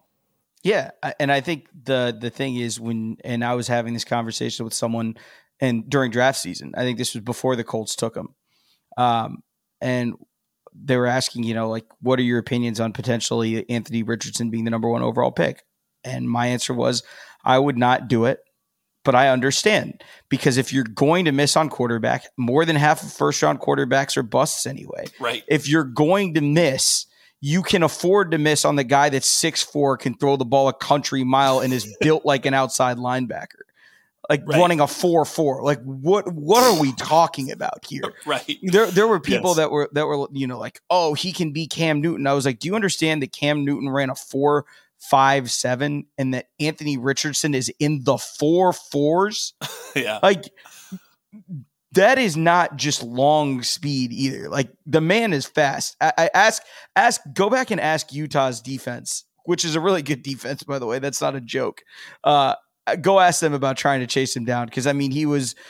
If if we get anywhere close to seeing what Anthony Richards' ceiling is, he's going to be a really really good football player yeah, for a long he's time. pretty he's pretty tantalizing. He made a great throw uh, on that uh, on the corner route. Uh, it was dropped. Thanks, thanks, Alec Pierce. Yeah, exactly. God dropped. damn it! it was not touched either. It was just in his hands. He dropped it. Um, but you know, those are the types of throws when you see him make that throw in his first preseason game. Unlike Trey Lance, who was, you know, just checking everything down and looked a little bit deer in headlights. I mean, Anthony Richardson has a lot of learning to do, but he was hitting windows with with crossers on play action. He was hitting, you know, corners. And, you know, I, I think that Anthony Richardson shows some things. He showed in college that he has pocket awareness. He obviously has athleticism. You know, he's got a lot to learn. I think it's going to be a big time struggle season for him. I, I don't I don't suspect he's going to be awesome this year because there's going to be a lot of things that that that are done to confuse him. But he's going to have some moments, and I think he's going to be okay. And it's whether or not the makeup is good enough, which by all accounts, it sounds like he does have the right makeup. That that much we are hearing. Of course, you know, fuck, man, we've heard this before, so I, I don't get too excited about about the makeup until we see it. But um, ho- hopefully, you know, hopefully he does it. Everything that I, I I look at with the quarterback anatomy series is like he's a bust um, but I just I'm too tantalized. I can't call him a bust. I can't come on these airwaves and say I think he's going to bust. I, I just think there's so much that we don't know about quarterback evaluation, or that we can't see, or that we can't know, and that even NFL GMs can't see and understand and know that it's just too hard to figure out. Yeah, I mean Anthony is the kind of prospect that you have to understand it's going to take him a year and you're going to see he's one of those guys that you project as a year two to year three jump yep. or year three to year four jump in terms of that true breakout year that we talk about. Yep. Here, he's going to show you a lot of flashes. Um, Josh Allen was in a similar boat. I don't think he's quite there yet. And I mean, I hate comping anyone to Josh Allen because he's kind of a unicorn situation, but yeah. you're also talking about a unicorn prospect here. This is not Malik Willis. I'm sorry to everybody that wanted to be like, oh, here's a guy with tools. There is a gigantic difference between doing it in the SEC and doing it at Liberty. Yes. There wherever the fuck Liberty is, right? Exactly. Uh, yeah. Like that is a giant difference there. They're they're they're not even comparable really. But the thing about Anthony that I think nobody really talks about is – he takes information in in the way that a quarterback does. And yeah. it's really important to separate Anthony Richardson, the athlete, from Anthony Richardson, the quarterback. Anthony yep. Richardson, the quarterback, gets better every time you give him something to chew on. And yes, there are going to be a lot of growing pains. He just needs snaps. He doesn't know what he doesn't know yet in terms of live ball but he's willing to learn and i think he will learn i think he will develop into something that's that's significantly better than what you see right now where right now what you see are bits and pieces of what could be a really good quarterback and i think he's going to put it together at least to be a, a, competent, if not better, quarterback than than you know people see him as. But if he ever gets close to that ceiling, man, that's going to be a fun player. Well, well, Anand, we've seen some of this stuff though. We we you know I I I've I'm the leader of the Josh Allen is an outlier fan club. I've said that yep. many a times. However, we also saw this with Jalen Hurts. Jalen Hurts took two big, gigantic steps in the last couple of seasons. Now, I know a lot of people will say, yeah, he had a good team around him. Well, yeah, it helps to have a good fucking team around you. Yeah, of course. But um, he took the steps nonetheless. Um, so Jalen Hurts took the steps. We saw Josh Allen take the steps. We've seen other quarterbacks that are even unlike these two guys, like, you know, Patrick Mahomes, who didn't play his his rookie season.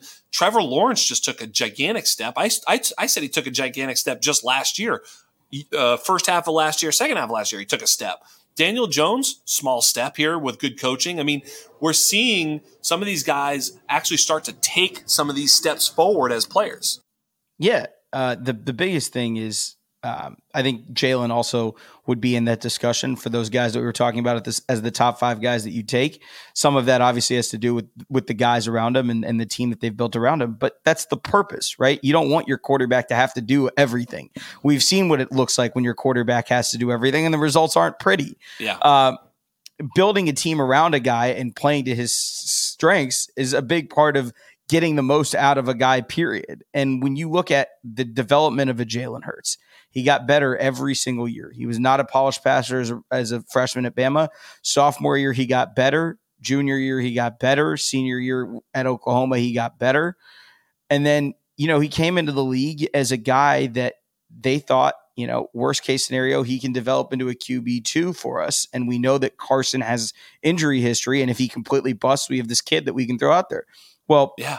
Jalen goes out there at the end of year one, and there are some questions, and then he starts a full year in 2021, and there are you know there are signs of life. The kid looked really good at moments, and not so great at others. That's exactly the, right. And the big question is, you know, he's a he's a second round pick, so historically that those haven't worked out well, but that also means that your rookie deal is a three plus one instead of a four plus one like you get in the first round.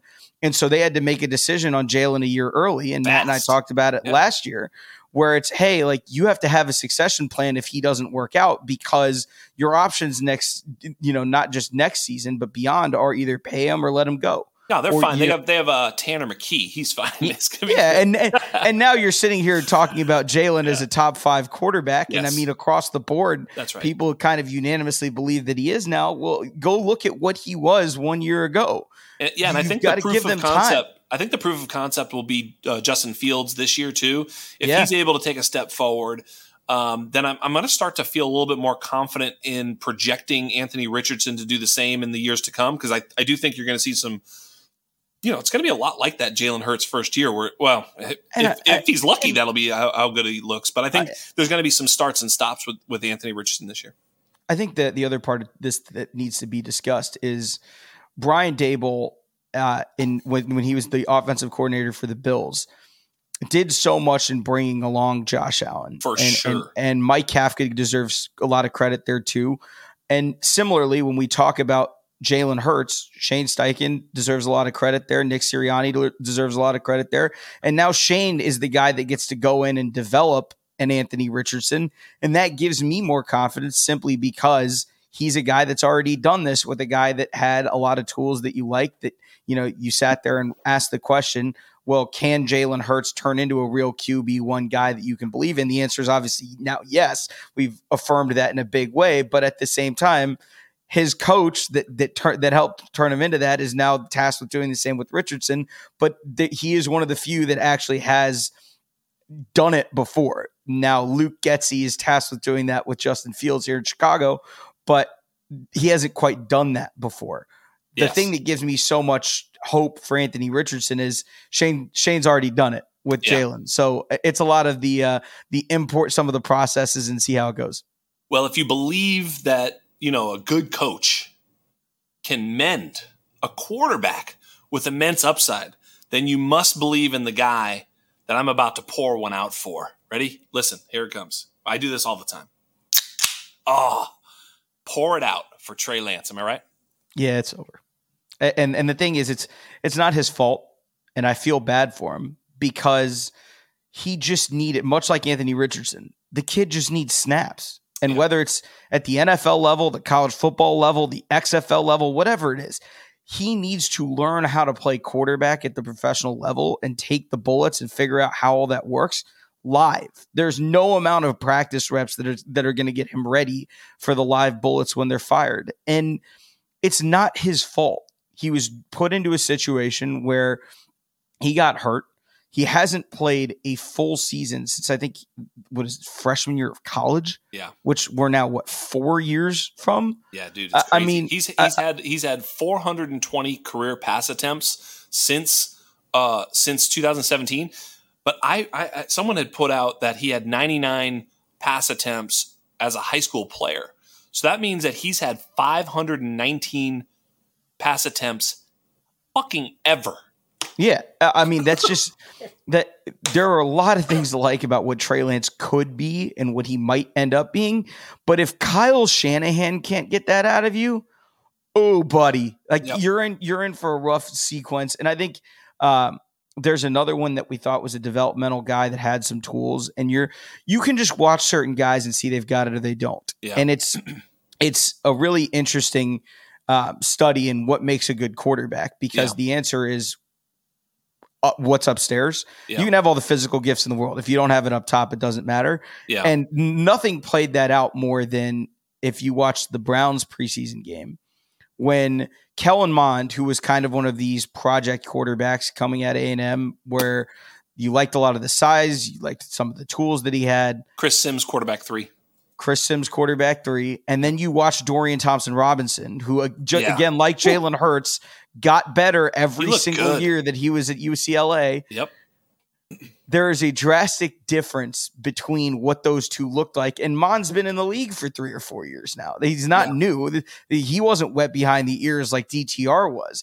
And Dorian was firing stuff in there yep. and, and, and, you know, making plays and showing off the arm strength that very, very few human beings on earth possess. Yeah, and when you but, watch the the UCLA USC games, it was like he kind of he didn't have what Caleb had, but it was like it, you were at least watching a competitive match, so to speak. You, right, and and the thing is, Joe Burrow is never going to have what Mahomes has in terms of physical talents, and I don't think that anybody is ever going to possess the quote unquote magic that Caleb has. Right, but if you have a guy that has what I would call a rail gun for an arm yeah. that not only can make all the throws but knows how to make all the throws, isn't just throwing fastballs every time because he has the cannon.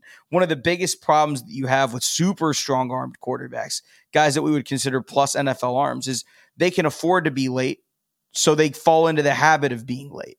And occasionally you get burned a couple times just because you can throw every ball 55 miles an hour doesn't mean you need to.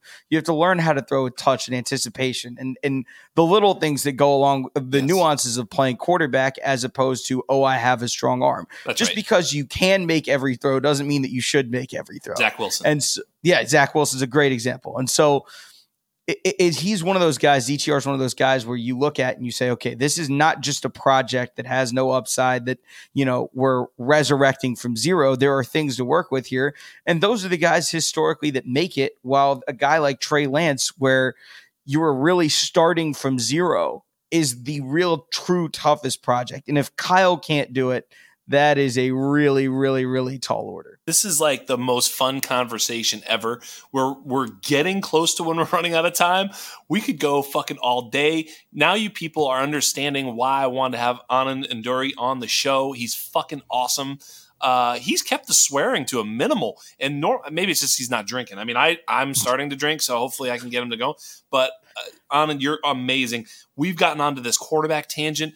It wasn't on the show sheet and that's why I love you because I knew we would do this. I knew we would just find some stuff that we want to talk about. That was awesome. I could go forever, but I do want to ask you. Javonte Williams is going to play on Saturday night. Is that right? Like or Saturday day, whenever the fuck. I can't believe this kid is going to be able to play in a competitive game. It, it doesn't even make any sense. Like, are injuries now fake like the salary cap? No, uh, Javonte is is a uh, is a guy that that I am all in on at the prices that he's out there at right now because everybody is concerned is convinced that the Broncos offense is dead and that no one can fix them. But if anybody can fix them, going back to our coach tangent, Sean Payton can fix them if anybody can. And Russell Wilson can be horrible still, and Javonte Williams can still have more value than he's going for right now. Those things are not, those things can be mutually exclusive. They don't necessarily have to be tied to one another. You would obviously love for Russ in the offense to score a lot more points. So Javonte has a lot more of those opportunities to get you six as opposed to one and a half. But, you know, it is what it is. The offense is going to be what the offense is going to be. But we've seen what Sean Payton running backs given full workloads and full volumes, even when it was Ingram and Kamara in New Orleans. They were both borderline RB1 certain years. So he's going to have a lot of standalone value that I don't think people are quite giving him um, in terms of where he's being drafted. And then obviously, given that information, Samaje Perine also has some value especially as a guy that you stash late in the off chance that Javonte does re-aggravate something. Yeah. Maybe he comes back too early. But both of them, I think, at ADP are big buys for me right now. I've been fading a bit of Samaj. I thought he was going a little bit too high, but I understand what you're saying. But Javonte now, I mean, Javonte is one of my favorite players, by the way. Like great player. You just talk about like we're just talking about football. Like there's certain guys like Kittle and Deebo, and there's just certain guys you're like, dude, that's my those are my guys. Like Javonte is one of those guys. Like he's one of my favorite football players, and I, I, I don't know if I should be cheering that he's going to play on Saturday night, or if I should be like, why are they rushing him back? I'm not sure how I should feel about it as a fan of him as a player and a person. But I'm amazed. I am. I, I you know, every year it's like you know the, the Achilles thing. Akers is back. It's like these these guys, the medical marvels that that are happening, and the, the hard work these guys have to put in to rehab to get back is is just uh, it's staggering. I, I, mean, I can't imagine it, uh, and so I'm wondering how high we we we should be looking at Javonte Williams in in a redraft sense. Like in other words, you know, he goes in that area, or at least I have him in that area where like Rachaad White, Miles Sanders, Dameon Pierce, Aaron Jones, right? Okay, this little group. Now, are you taking him ahead of all those guys, among those guys, after those guys? Um, I'm taking him. Obviously, I have my favorites among that tier, but I'm taking him right among them.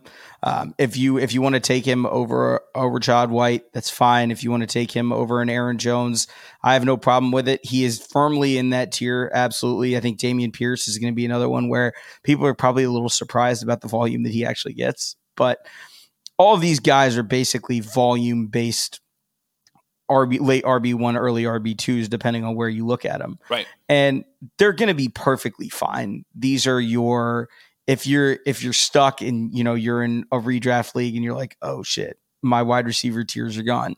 You'll be perfectly fine with any of them. I don't think there's one that I love significantly more than the others. They're kind of grouped in that a couple of these guys are going to break out, but there's no way to know who until, you know, week five of the season. So, you know, you could throw lottery stabs at a couple of them and see if you, if you come up with two winners as your RB ones. But, um, Javonte, especially coming back from, from the injuries that he's coming back from, they're going to lean on him at yeah. some point this year. I think I think we're looking at a similar situation to a Breece Hall, but the thing is, there is no Dalvin. You know, there is solely Samaje Perine. Uh, it's it's not Dalvin. You're not talking about an all former All Pro that, that's uh, that's pushing for touches there. So he will get the lion's share of carries, even if I don't think those carries are going to be quite as valuable as the ones in New York. Yeah, I just wonder. I mean, obviously, it's it's one of those things that we, we have these conversations. If we knew everybody was perfectly healthy, our rankings would change dramatically. You know what I mean?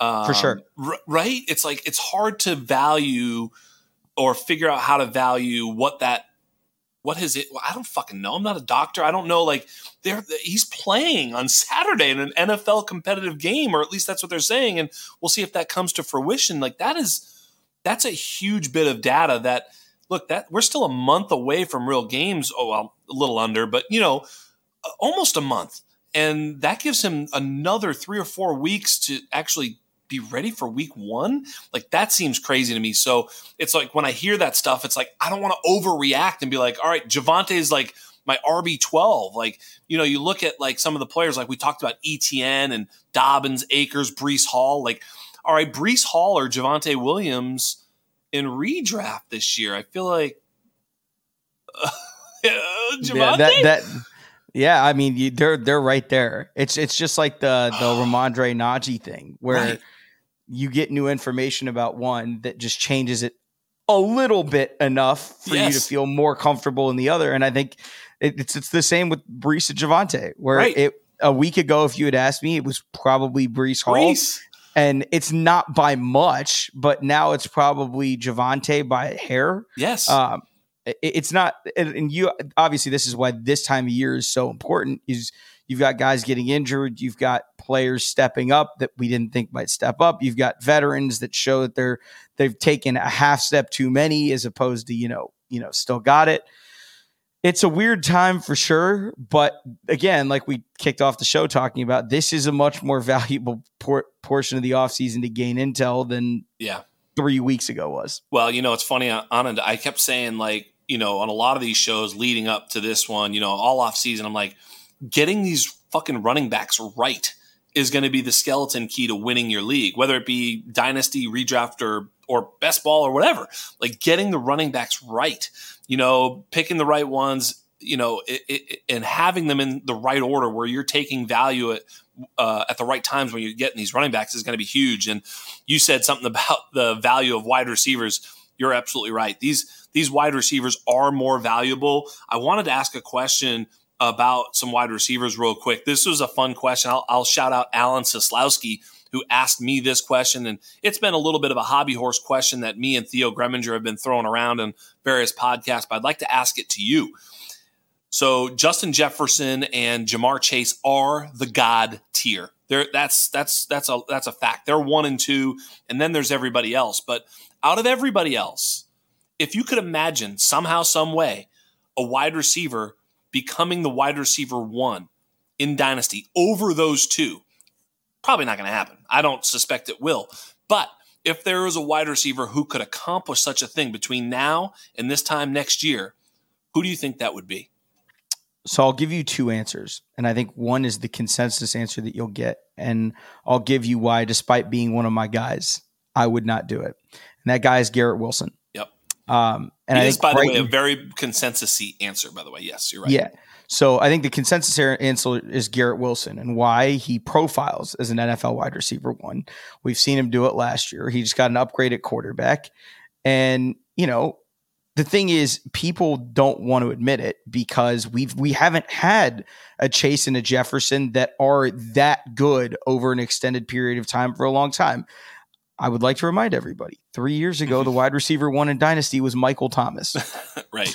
like, like life comes at you real, fast.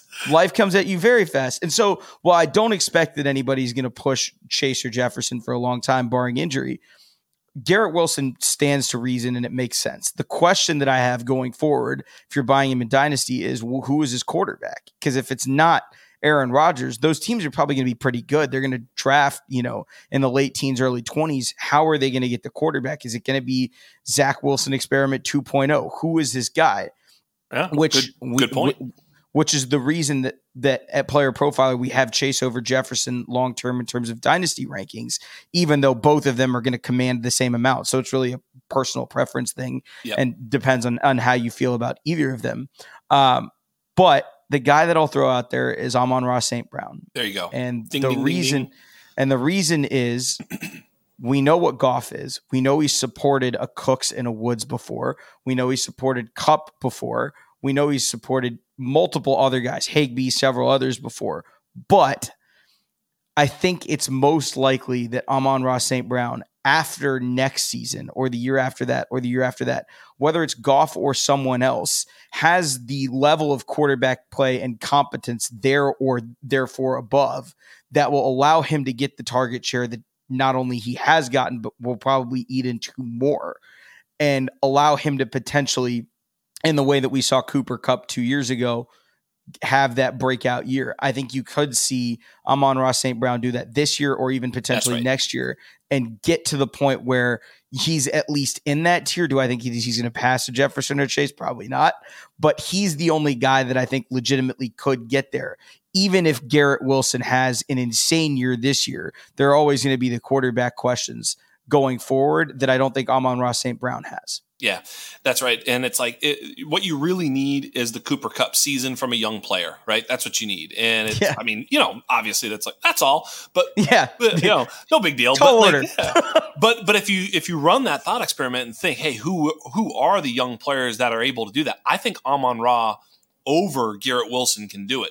Amon Ra could have 170, 180 targets, and you wouldn't be like, no, that's not going to happen. It's like actually, yeah. No, I, I mean, yeah. my my hottest take. You know, my Ohio State boys. I love them all equally. They're like my children. But um, with Chris and Garrett, you know, if you can sell Garrett Wilson right now in Dynasty for Olave and then some, I'm probably doing that simply because I think long term their range of outcomes aren't that dissimilar, and Olave has a much more established quarterback long term than Garrett does at this point. And you know, I think that do I think that they're identical receivers? No. I think if in a vacuum, I would probably rather have Garrett than Chris Olave. But based on the factors that we know matter long term for for you know wide receivers as they age in dynasty, I think Chris's situation is a little bit better. And I think Garrett might be a little overvalued where even if you buy him as the wide receiver three in Dynasty, even if he hits wide receiver one, you're never going to get the return on investment that you yeah. hope for much like you could get out of an Amon Ra St. Brown or a Chris Olave right now. So, so my answer to that question was Amon Ra. I did like uh, CeeDee Lamb a little bit uh, because CeeDee's I feel like a good one. he could get there. There is a dark horse, a little bit deeper dark horse player that I answered, and Theo loved it. Uh, Alan loved it. Let me ask you if you can think a little deeper. If there's another player further down those dynasty rankings that could do it uh, it would it wouldn't be that much farther for me. Um, I think just aging out the guy that's playing across from him. I think the guy to look at is Jalen Waddle. There you go. That's okay. What about even? I'm going to hit you even closer to the heart. What about Jackson Smith-Njigba as the number one? Yeah, as as the. Uh, well, hold think, on. Run the thought experiment. Tyler Lockett getting a little older could get not phased out, could get injured, could have a little this or that. Might not be. Look, he wasn't exactly an alpha. He was just a really efficient player and a really good offense. DK Metcalf outside X, he's going to command his targets. But what if what if what if JSN sort of steals Lockett's lunch a little bit and Lockett ends up being an 80, 90 target guy this year? DK 100, 120, but big big balls down the down the sideline. And what if JSN just commands the middle of the field in a way that Amon Ra, Cooper Kupp, players like that have done. And he does it in year one and he gets to 140 targets or something like that, gets close to 100 receptions, and maybe has a little bit of an outlier touchdown season. After he puts up a, a season like that, he doesn't have necessarily have to have the the huge the huge year, but he could possibly get there. I think it's close. I don't think it's more likely, but I'm like, man, this JSN, he could see a, a tremendous rise in dynasty value very very quickly uh, after this season. What are your thoughts? Uh, I think he has the right OC to do it. Shane mm-hmm. Waldron came from LA and did the same stuff as Bingo. from that Sean came from that Sean McVay tree that produced your Cooper Kupp season yes. that it gave you know Robert Woods a lot of really fantasy relevant seasons, guys yes. that uh, that have left there and haven't quite had the same success elsewhere. Yes. Um, I could absolutely see him pushing that tier. It's just it'd be tough to get him to the, one. Yeah, yeah, to get him to one is really tough. It's yeah. it's really just the question you're asking is can someone break into that tier It'd at the top? Like, yeah. right.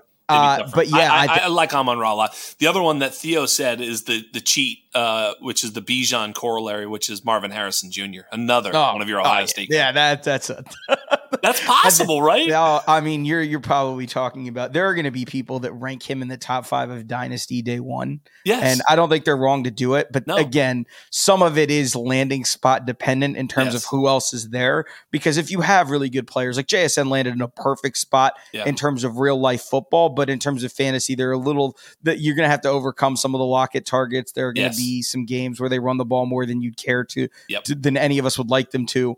Um, there, I think if there Lockett were to get hurt, it, it, changes everything, right? Oh, for sure. If you Lockett know? gets hurt, then you're looking at massive target share, yep. especially as the number two in that offense. Yeah. Um, and I think but, he'd be the number one target, maybe not the number one receiver, but I think he'd out target DK if Lockett got hurt. I think so too. And the other part that you know is a, a formula to this that we're talking that we keep going back to is we know who his quarterback is. There's no question who the quarterback in Seattle is going to be going forward. It's going to be Geno.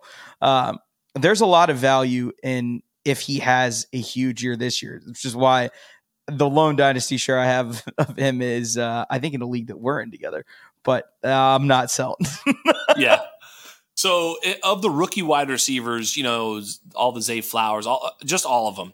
If you could pick one to boom and one to bust, who would you pick? Like so, boom obviously is just like absolutely nuclear season where they just you know they hit 150 targets, that you know 1,200 yards, you know like maybe even a wide receiver one season this year, a boom season and a bust season where they completely fall flat on their face. Who would you say is the rookie boom? Um, so I'm going to ignore. I'm gonna, we we talked about JSN and Addison, sure. so I'm going to I'm going to take them out of this okay. solely because they're the easiest guys to sit there and say, oh, he's to have a boom season. Yeah. Uh, Marvin Mims is my boom guy. Uh, like Jayden Reed a lot Ooh. too in Green Bay. Let's but Marvin go, Mims, baby. Marvin Mims is my boom guy, and it's because Sean Payton looked around the the Denver Broncos wide receiver room and said, "Yeah, I'll, I'll take him as a day two guy." Uh, so that is Denver's first pick of the Sean Payton era was Marvin Mims. So that tells you something. It may not tell you everything, but it sure as hell tells you something. Um, and when I look at kind of yep. what that offense is going to be, it can't be any worse than it was last year. So I can see uh, I can see an avenue where he's yeah. you know kind of becomes the one A there, and and they figure it out, and him and Russ have a connection. Um, and then my bust is I love that answer. Just, that this this answer pleases the podcast. Let me just tell you, pleases the podcast. Uh, the the bust for me, and I don't think it's his fault. I think it's more the landing spot in the situation. For me, is going to be Jonathan Mingo, um, mm. and and I think it's it's more so the way that he was drafted to the team that he was drafted and for the reason that he was drafted. There were bro, just bro, it's so no. Funny. It's so funny. If you asked me to do it, I would actually overlook Mingo because he's already busted in my mind. That's yeah. how. That's how much that answer. I mean, please, he was overdrafted. The poor thing. He's a third or fourth round pick, and he's a really good player. It's yeah. just you you drafted him to be something that he's not because Correct. there wasn't one in this class. Right. He was the but lone they had guy two of them on co- their team with Terrace Marshall and Laviska Shenault. They already had. Yeah, I mean, like I mean, you're, you're desperately looking for Ugh. someone to play a role for your squad at this point, and it's not his fault. He's not going to bust because he's a bad player, but the the way, the manner that they're going to try to yeah. use him in, and the role that they're going to try to carve out for him, it's just tough to see a scenario where he hits at the prices that you're going to have to pay for him, and realistically at what the numbers they're expecting from him are going to be. Yeah, yeah. Well, I'll tell you what. I, you know, you've got to get going soon. I, you're, dude. We could do this, and we could talk about like. There's so much shit I just want to talk about. I've been off for two weeks. I've got this amazing, brilliant person on my show. I am so grateful for that. Maybe we'll have a you know one more little question here, but I just wanted to first off say thank you, and and I, I, we'll have one more question before we go. But tell the people where they can find your awesome work before I before I sign off completely first of all, thanks for having me, man. I had a great time chopping yeah, it up man. with you. It's always good to talk to someone that, you know, kind of sees things similarly to you, but also different in some ways. You know, you don't want to be yes. an echo chamber of just us back and forth. I 100% agree on everything. Um, but you can find me on well, it's Twitter. hard to disagree with those damn Ohio State uh, wide receivers. I mean, what do you want me to do? I can't disagree. They're fucking it, unbelievable. It's crazy at this point, right? Oh, I mean, it's nuts. And they've got a whole crop of new ones coming in. Um, immediately after the, immediately after this, I'm running to do an Ohio State preview for somebody, um, and there yeah, it's just yeah. it's just it's like oh my god, the freshmen look like redshirt sophomores already. I'm like, dude, oh, where is Brian Hartline finding these kids? It's insane. Uh, but stud, you can, man. You can find me at uh, Nanduri NFL on Twitter uh, on the Decision Point on Player Profilers podcast channel. I'll guest on things from time to time, but uh, we have fun with all the stuff we do, man, and I'm I'm happy and lucky to get to do it. Yeah, man. The decision point is that good. I absolutely love it. It's the show that it's, you know, and Matt has inspired me in a lot of ways because he's done a lot of shows that have been the show I wish I could do. Uh, starting with the, you know, the Nateless, uh, you know, Sonic Truth shows. Those were the shows I, I wanted to do. I loved it. I wanted to jump right in and be part of that conversation. And when I wanted to do that, I always thought, man, that's the show I want to have. I want to have a show where I want my guests, uh, excuse me, my my listeners to want to like fucking jump in the radio or jump in and you know say something like, "Oh, I got an opinion on that shit too," and they did that great. And the decision point is exactly that same show. And the way that you guys approach it is awesome. It's a must listen for me. I absolutely love it. Go check out Anand Nanduri on the decision point with Matt Kelly. You will not be disappointed if you aren't already listening. Um, so I, I, say that you know un, uh, unpaid. He didn't pay me that much. I mean, a lot, but not that much to say that. we sent over something. That's fine. It's fine. It's okay. Uh, it's worth it. Um, here's the one I wanted to have a conversation with because I think it's fun. Uh, just this, maybe maybe one last question of sure. the number two wide receivers. You know, and by number two I mean they're the number two on their team. There's a little bit of a sneaky sneaky one in there. Who you got? Ready? DeVonta Smith, Jalen Waddle, Tee Higgins, and the sneaky one is DK Metcalf. I think it's Jalen Waddle. Yeah. And and the reason that I think it's Jalen Waddle is I think he's operated on his own and been elite.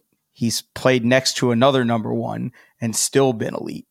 DeVonta Smith is fantastic. God, and I think he I mean and Tee Higgins, anybody that knows me knows how I feel about the Bengals complement of receivers and yeah. Higgins and Chase specifically but it's Waddle and it's simply because he's already proven that he can be a one by himself. And you know, DK runs the the routes that he runs and plays the way that he plays within Seattle. We haven't seen what he can be really truly on his own. Whereas Waddle, as opposed to everybody else here, with the exception of Higgins, who was really good his rookie year, no question about it. But give me the breakaway speed of a Jalen Waddle that can turn absolutely anything into an 80 yard touchdown. It's kind of ridiculous. One of my favorite things every year is just watching clips of Jalen Waddle completely erasing angles for defenders. He has a first gear unlike I've ever seen. It might even be crazier than Tyreek's first gear, which I mean, you're talking about two of the the quickest and fastest receivers yes. we've ever had, and they play for the same team. Uh, but that's my guy. I love Jalen Waddle, and I, I, think that given time, he will act- absolutely end up being a number one, a true number one, even as I think he is right now. By the way, the uh, the uh, Jalen Waddle, Tyreek Hill, De'Von Achane speed compliment is something that has been uh, yeah, it's it's tantalizing, right? Because I keep thinking about it. Like that's one of the reasons that I've been a little bit higher on Achane is because of McDaniel, his unconventional sort of thought process, and his seeming desire to add speed to his team, right?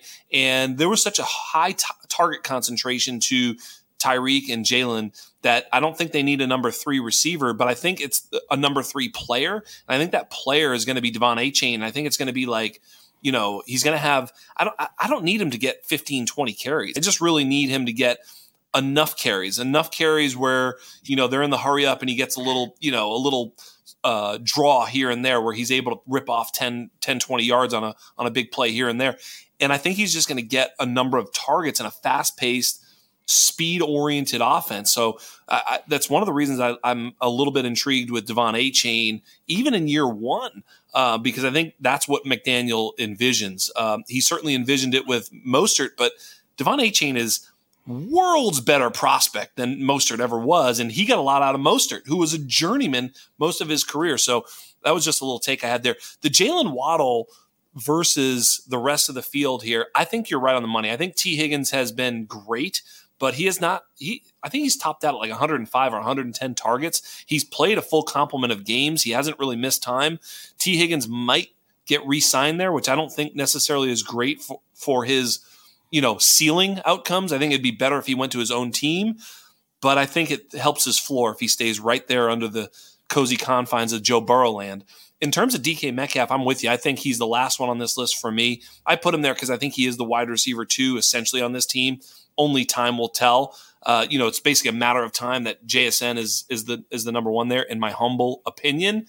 For me, though, I think it's DeVonta Smith. DeVonta Smith has been just so good at, at every level. He's been a downfield threat. He's been, you know, an intermediate threat like I've never seen. I mean, he just goes up and gets it. For a guy that weighs 122 pounds, he's been a real NFL player, don't you think? Oh yeah, and I mean, you know, we we just talked about how ridiculous Ohio State's receiver Another talent one. has been. Yeah, but you go back to that 2020 room at Alabama, and we know what happened with Ruggs, but we know what he was as a prospect. That's right. and then you consider that they had Jeudy, Jeudy, Waddle, Waddle, and Smith. DeVonta Smith there. Dude, did, did you see the did you see the clip of uh, back in the day? They would go, all four of them would come out and they would Rochambeau to see who's going to Yeah. get the next play. Yeah, And, and I, I used to say the only thing that Ro- Jalen Waddle was probably the best one there. He just really bad at Rochambeau. That was my Yeah. that was my take. Yeah, I mean Jalen Waddle is silly, silly good, and DeVonta Smith in his own right is silly good. And sometimes, uh, sometimes you just got to throw out, throw everything out there, and and kind of appreciate what you've got. DeVonta Smith is not your typical wide receiver build No, by any means, but. That also means he can do some things that other wide receivers can't. Good luck pressing him. His chest is this wide. right. You know, Yeah. like- But like, he, you- know, look, this has been uh, something in the making. You know, I- every year I do the the anatomy of a, of, of every player, you know, of every uh, position, whether wide receiver, tight end, uh, quarterback, running back. The anatomy of a wide receiver, of an elite NFL wide receiver, they have been getting smaller every year, over and over, every single year, every single season. And now we see Jordan Addison, Zay Flowers, all these guys. The the prototype is really six foot two hundred, which is exactly what uh, Justin Jefferson and Ja'Marr Chase are. They're the prototype. But the guys who are smaller, you know, CeeDee Lamb also same size, right? So all these guys, Garrett Wilson, they're really in that that that that that vein. And if they're even a little smaller than that, you know, 5'11, 5'10, 6 foot, 180 to 200, that seems to be the the the prototype more so than what it was 10, 20 years ago when you could be real physical with these receivers, where it was a different kind of game where you needed to be 6'4, 220 to be able to muscle your way into, into touches. Everything was contested. It was just harder to get open, less time to throw, fewer fewer receivers in the route. Used to be pro set, a lot of fullback, a lot of two tight end, right? It was just a different game. And I think it's more of a speed game. It's more of a seven on seven style, more pass attempts, shorter, quicker throws, not as much down the field. It's just a different game. I think that's one of the reasons that we're seeing DeVonta Smith, Jalen Waddle, players like this ex- succeed.